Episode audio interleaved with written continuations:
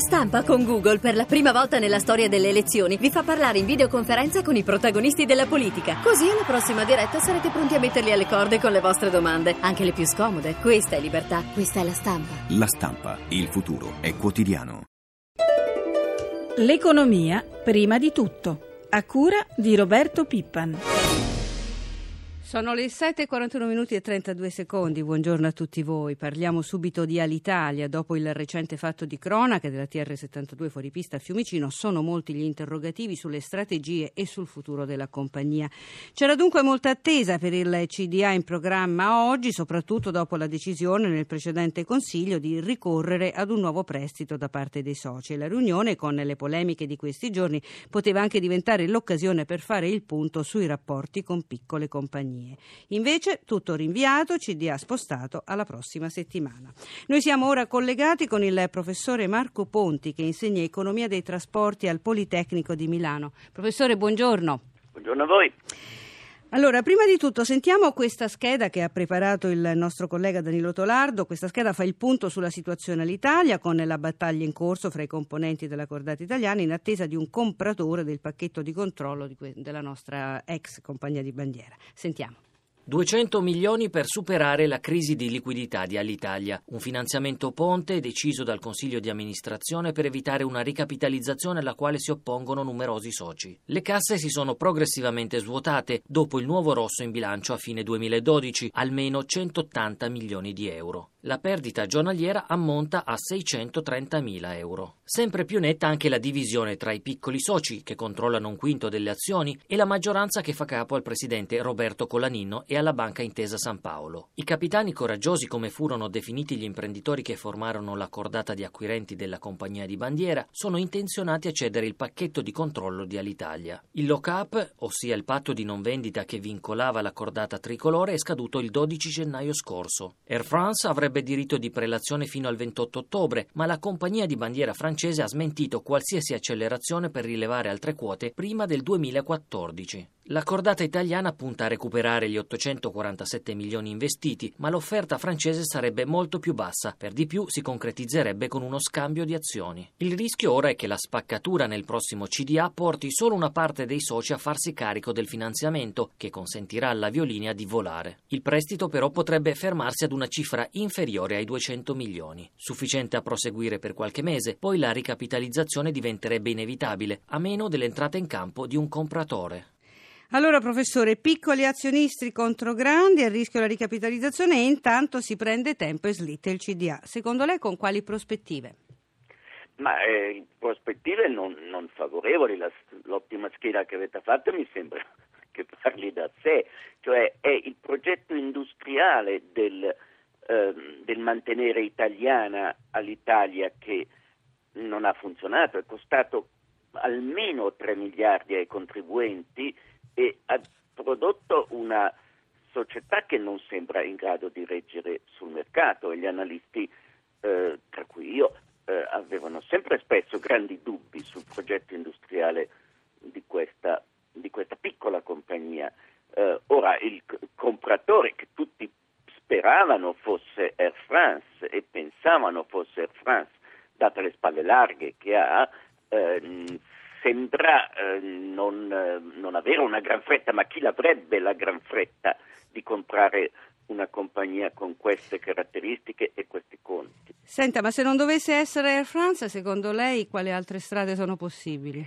Ma eh, dei mh, mm, soci lontani e molto ricchi che non hanno problemi di bilancio, le compagnie del Golfo per esempio, però ci sono vincoli europei molto forti alla cessione integrale di una compagnia a società fuori dal, dall'Europa, quindi non mi sembra una strada in discesa, per carità ci potrebbero essere ingressi parziali, mm, questo è difficile mm, leggerlo perché giustamente le compagnie hanno molta riservatezza su queste operazioni, potrebbero esserci, ma non sarebbe una soluzione molto brillante per, per l'Italia e comunque metterebbe in luce definitivamente che il progetto iniziale di salvataggio, il progetto di Berlusconi iniziale di salvataggio dell'italianità a tutti i costi, costi per i contribuenti, poi era del tutto insensato. Senta professore, l'incidente di sabato con l'aereo della compagnia rumena Carpater con il quale esiste un contratto fino al 2014, contratto ora sospeso, accende i riflettori sui contratti con i fornitori di servizio con questo tipo di compagnie. L'Italia finisce sotto accusa per le rotte in subappalto, ricordiamo che l'obiettivo di questo accordo è risparmiare, infatti il contratto con questa compagnia rumena prevede minori costi per 9 milioni in due anni e l'allargamento a 15 rotte in Italia. Ora naturalmente sarà tutto da rivedere questo contratto. Comunque, professore, ma non ci sono altre soluzioni per risparmiare?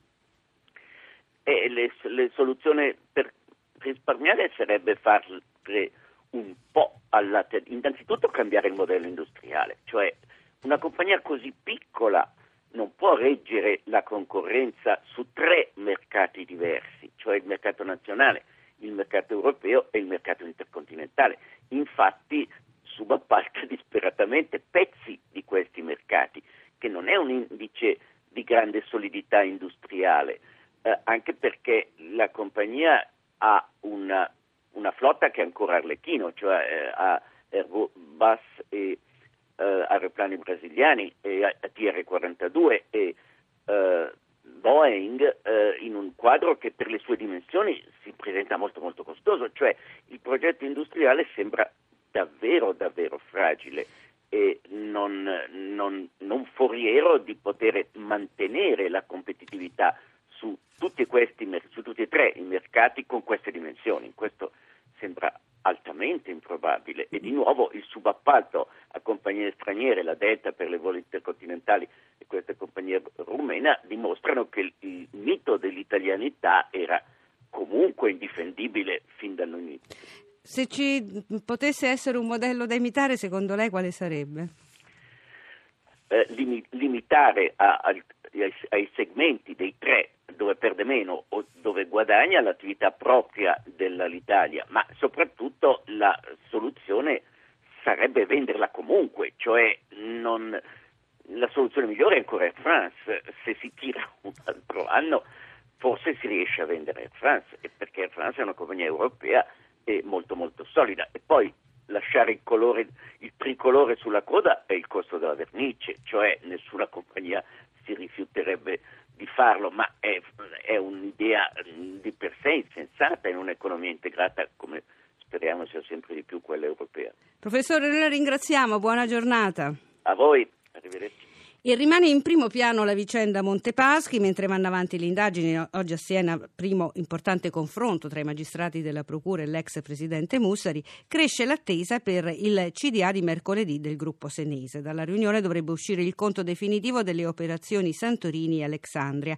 Le stime preliminari, ancora oggetto di analisi, indicano in circa 550 milioni l'impatto su MPS. Sulla vicenda Montepaschi sentiamo ora il parere dell'economista Salvatore Braga Bragantini, che è stato commissario Consob e lo ha intervistato per noi Elisabetta Tanini. Che idea si è fatto sul caso Montepaschi? È stata tutta colpa del management, della banca o c'è stato secondo lei un problema di omissione di controlli da parte di chi doveva vigilare, la Banca d'Italia ma anche la Consob, visto che la banca è quotata a Piazza Affari? Mi sono fatto l'opinione che Montepaschi abbia comprato a un prezzo esageratamente alto la banca Anton Veneta. Questa è una parte della storia. Un'altra parte della storia sono diciamo invece le, la mancata comunicazione di alcuni elementi che cambiavano totalmente la natura di alcuni contratti derivati sottoscritti da Monte dei Paschi. Allora su questo secondo punto, a quanto sembra, sono stati nascosti dei documenti chiave alla Banca d'Italia che quindi eh, diciamo, non ha avuto un quadro della situazione fedele. Questo secondo me è una cosa alla quale è difficile prendersela con la Banca d'Italia o con la Consob che ancora di meno secondo me poteva avere elementi. Poi se ognuno ha usato al meglio i poteri di cui disponeva, questo lo vedremo col tempo. Come è possibile secondo lei tenere sotto controllo il problema dei derivati? Ricordiamo che in molti casi si è dovuto nazionalizzare le banche in tutta Europa ma anche negli Stati Uniti. I derivati hanno questa caratteristica che sono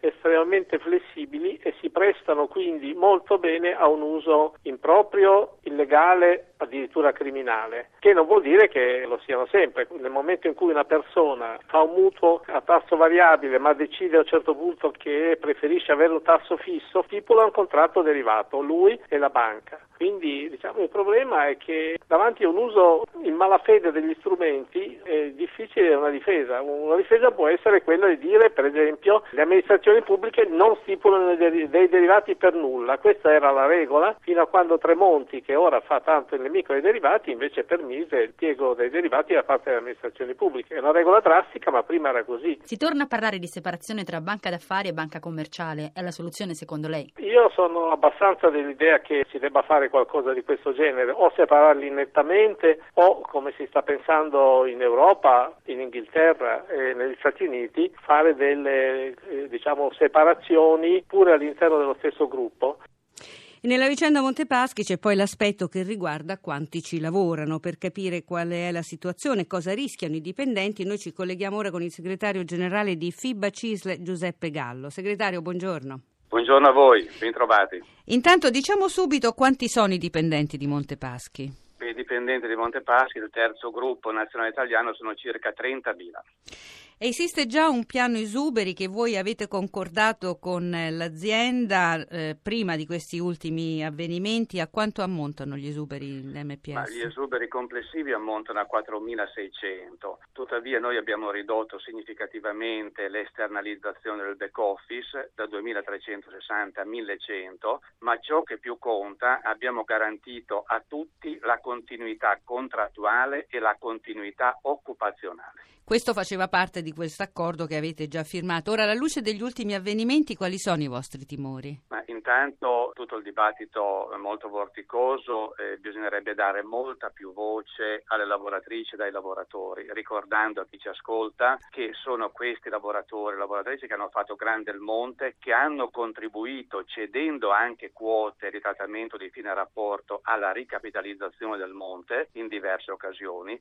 e che oggi sono in prima linea esposti con grande determinazione e con grande spirito di appartenenza per garantire stabilità e futuro a oltre cinque secoli e mezzo di storia del Monte dei Paschi di Siena. Nell'immediato noi continueremo l'attività negoziale ispirata a principi di solidarietà e quindi alla sintesi ottimale fra i vincoli di risanamento e di rilancio della banca e la coesione sociale che dobbiamo garantire ai lavoratori e chiamiamo tutti gli attori coinvolti ad assumersi le loro responsabilità alla riforma del mercato dei derivati. Han prodotti effetti devastanti, ad un allargamento della governance alla presenza di rappresentanti dei lavoratori perché quel consiglio monopolistico non ha operato correttamente e al potenziamento delle funzioni di vigilanza perché la Banca d'Italia ha vigilato con molto rigore ma deve avere più strumenti preventivi per rimuovere il management inadeguato. Ma avete chiesto un incontro in particolare già all'azienda? Con l'azienda abbiamo incontri programmati eh, periodici per gestire l'accordo del 19 dicembre scorso, che è un accordo che ha garantito continuità contrattuale e continuità occupazionale e annuncio anche che insieme al segretario generale della Fabi Lando Maria Sileoni, scriveremo una lettera al Presidente della Repubblica rispondendo anche alle sue preoccupazioni e ai suoi inviti sulla questione Montepaschi di Siena e sistema bancario italiano. Segretario, noi la ringraziamo, buona giornata. Buona giornata a voi, grazie.